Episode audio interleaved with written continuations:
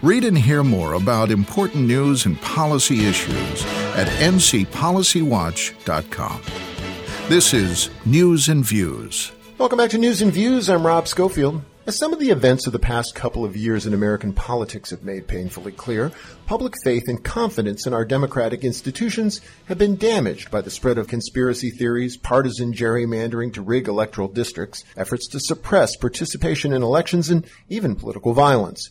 If ever there was a time to preserve, protect, and reinvigorate the institutions of our democracy, this is it.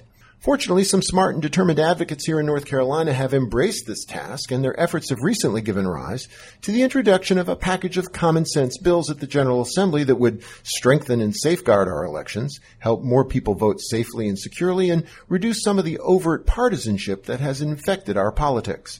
And recently I caught up with one of the advocates leading this effort, North Carolina Voters for Clean Elections Executive Director, Melissa Price Kromm.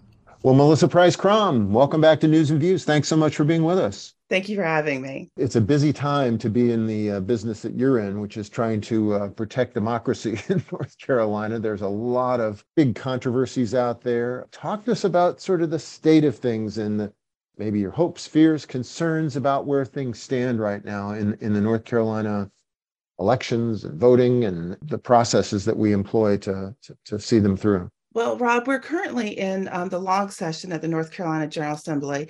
So we're seeing a flurry of bills. We're also working on a budget that includes funding to the State Board of Elections.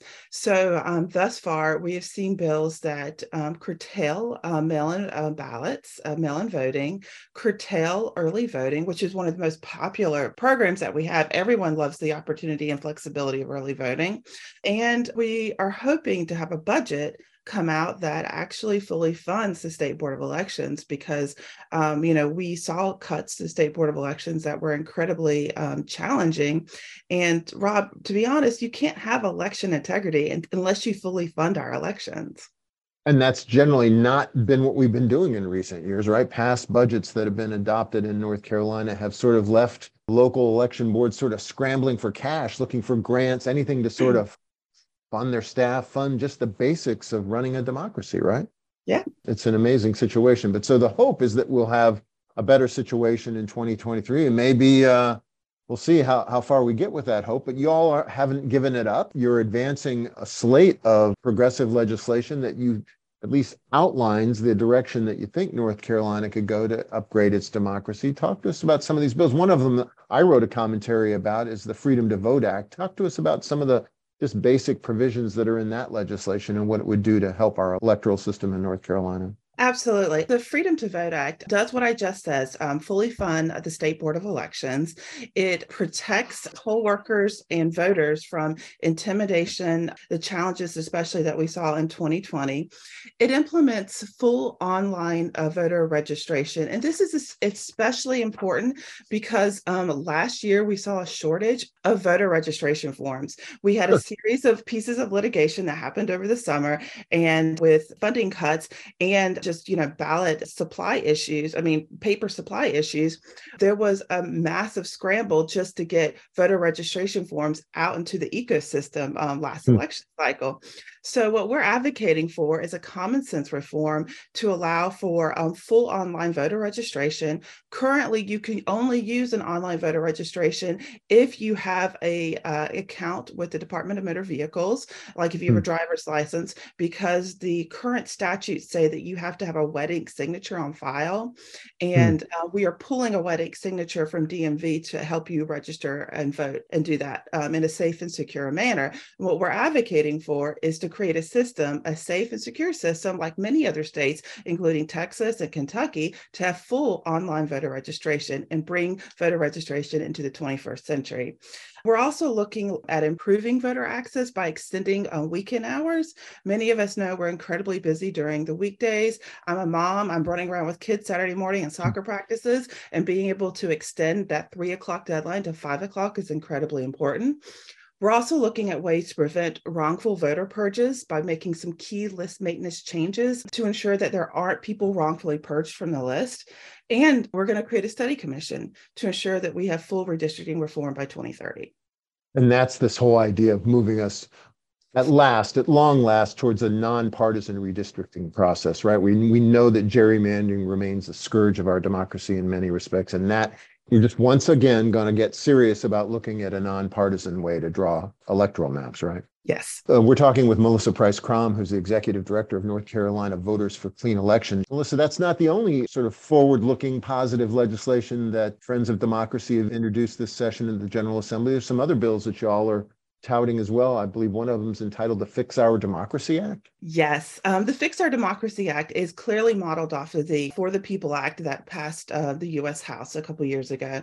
It includes pieces like a nonpartisan redistricting reform via constitutional amendment, a return to uh, non-partisan judicial elections for judges at the trial court, court of appeals, and Supreme Court. Because Rob, our judges um, don't wear blue robes or red robes; they wear black robes because they're there to uphold the rule of law. And we should be looking at ways to get partisan politics out of our courts. It does things like uh, extend the revolving door to extend the ban from six months to two years for former legislators and public servants to serve as lobbyists. Um, online voter registration, which I just talked about. It also includes a measure for automatic voter registration um, to update your information automatically when you engage with a government agency. It creates open meetings and audio streaming, things that just kind of make the legislature more open and accountable to the public.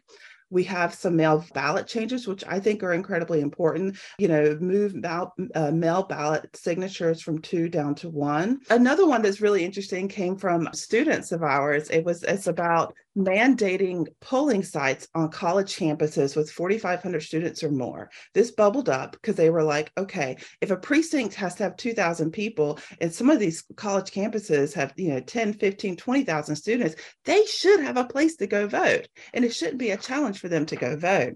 Also, preventing wrongful voter purges. We have some uh, really good pieces of kind of money and politics pieces in here, like um, identifying the true uh, source of uh, dark money spending, transparency for uh, digital campaign ads. The current statutes allow for like print and newspaper, but we haven't like brought it into the 21st century with social media protection against foreign influence, you know, require a disclaimer on any ads that are run by foreign nationals, limitations to super PACs um, influence um, by requiring um, the reporting of large contributions in kind of like the waning days of an election, mm-hmm. and reestablishing the uh, judicial public financing for Court of Appeals and Supreme Court. Again, looking at ways to get money and politics and partisan politics out of our courts.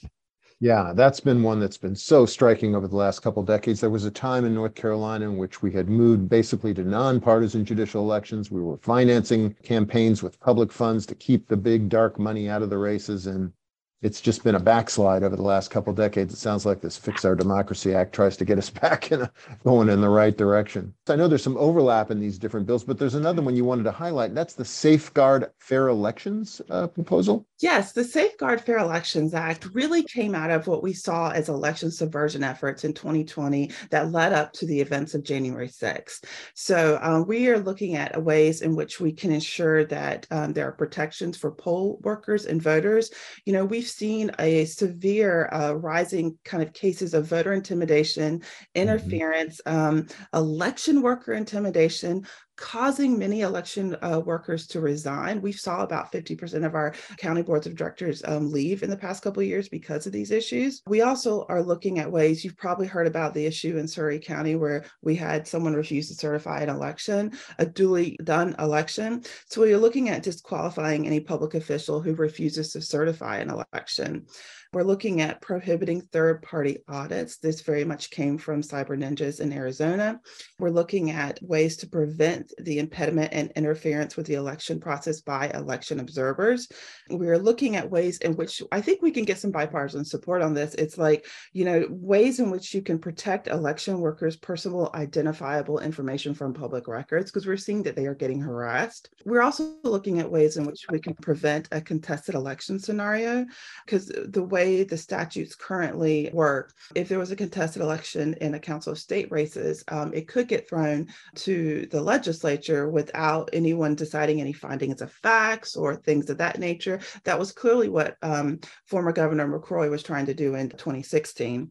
And lastly, we're looking at adding security training funds and a new threat management funds for boards of elections. Every single item you've listed sounds very important and necessary. I assume you know the legislative process can be complicated not necessarily that they're going to leap right to it and pass every bill imaginable but you'll be over there at the general assembly looking for ways perhaps to get parts of these bills into other election bills as they move forward it's a negotiation process over there at the general assembly but north carolina voters for clean elections will be doing whatever it can to get this at least as many parts of this agenda as possible, given serious consideration in 2023. Is that a fair assessment of your plans for the coming months? That is absolutely the plan, Rob. We're coming to the end of our time with Melissa Price Kromm, who's the executive director of North Carolina Voters for Clean Elections. I guess the last thing I'd ask you about, Melissa, we've had a, a bit of a controversy lately, and I think maybe the legislation that you have championed here sort of shines helps shine a light on that. It's the controversy surrounding our Supreme Court and the fact that they have undertaken rehearing some some some decisions that were just handed down a couple of months ago. I guess would you say that the, the sort of partisanship that's been evidenced by the Supreme Court in these recent acts, rehearing cases decided just a couple of months ago, based really just upon the partisan change in the court's makeup, that's an impetus for this kind of legislation. It's it's serving to lift up this concern we have about sort of the state of our judiciary and, and whether it's really uh, acting as a uh, provider of blind justice. Absolutely. That's why we are working to advocate to go back to nonpartisan judicial elections.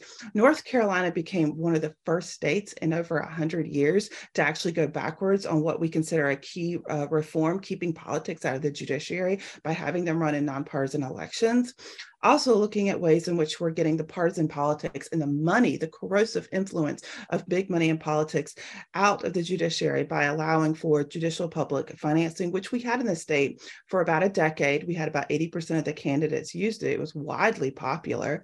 But also, I think we need to go further. You know, we need to look at recusal reform. We currently do not have recusal reform in the state of North Carolina. A judge can just decide whether or not they have a conflict and whether or not they should recuse themselves. Even go even further, we could look at some disclosure reforms, you know, ensuring that if you're coming in front of the judiciary, you know, you should be disclosing your interest in that, like we do in the federal courts. How can folks participate, Melissa? Can they help the coalition with this work?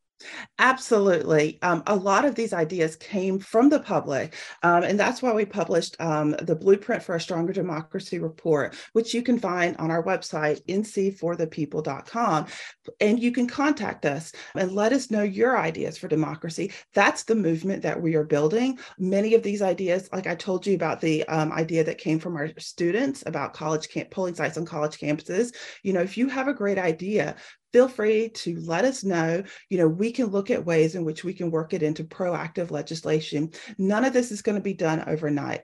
I got started in this work over um, 15 years ago, passing same day voter registration. And I thought, wow, I walked in, I passed the bill, only to find out that it had been filed for the last five cycles before. so this takes time. And we want participation from the public. We want you to be engaged. We want you to learn about the issues so that you can advocate to your legislators. Melissa Price Kromm is the executive director of North Carolina Voters for Clean Elections. Again, the website she's suggesting you check out is NC for the People. Is that right? NC, NC for the People.com. Yes. Check it out. Uh, Melissa, thanks so much. Keep up the good work. We know it's an uphill battle at the General Assembly these days. We really appreciate you toiling over there, and we'll uh, check in later this spring and hopefully uh, hear about some advances that have been made on these important fronts. Thank you, Rob. Coming up next, what's the best system for North Carolina to use in legalizing medical marijuana? I'll talk to a national expert who has some sage advice. Stay with us.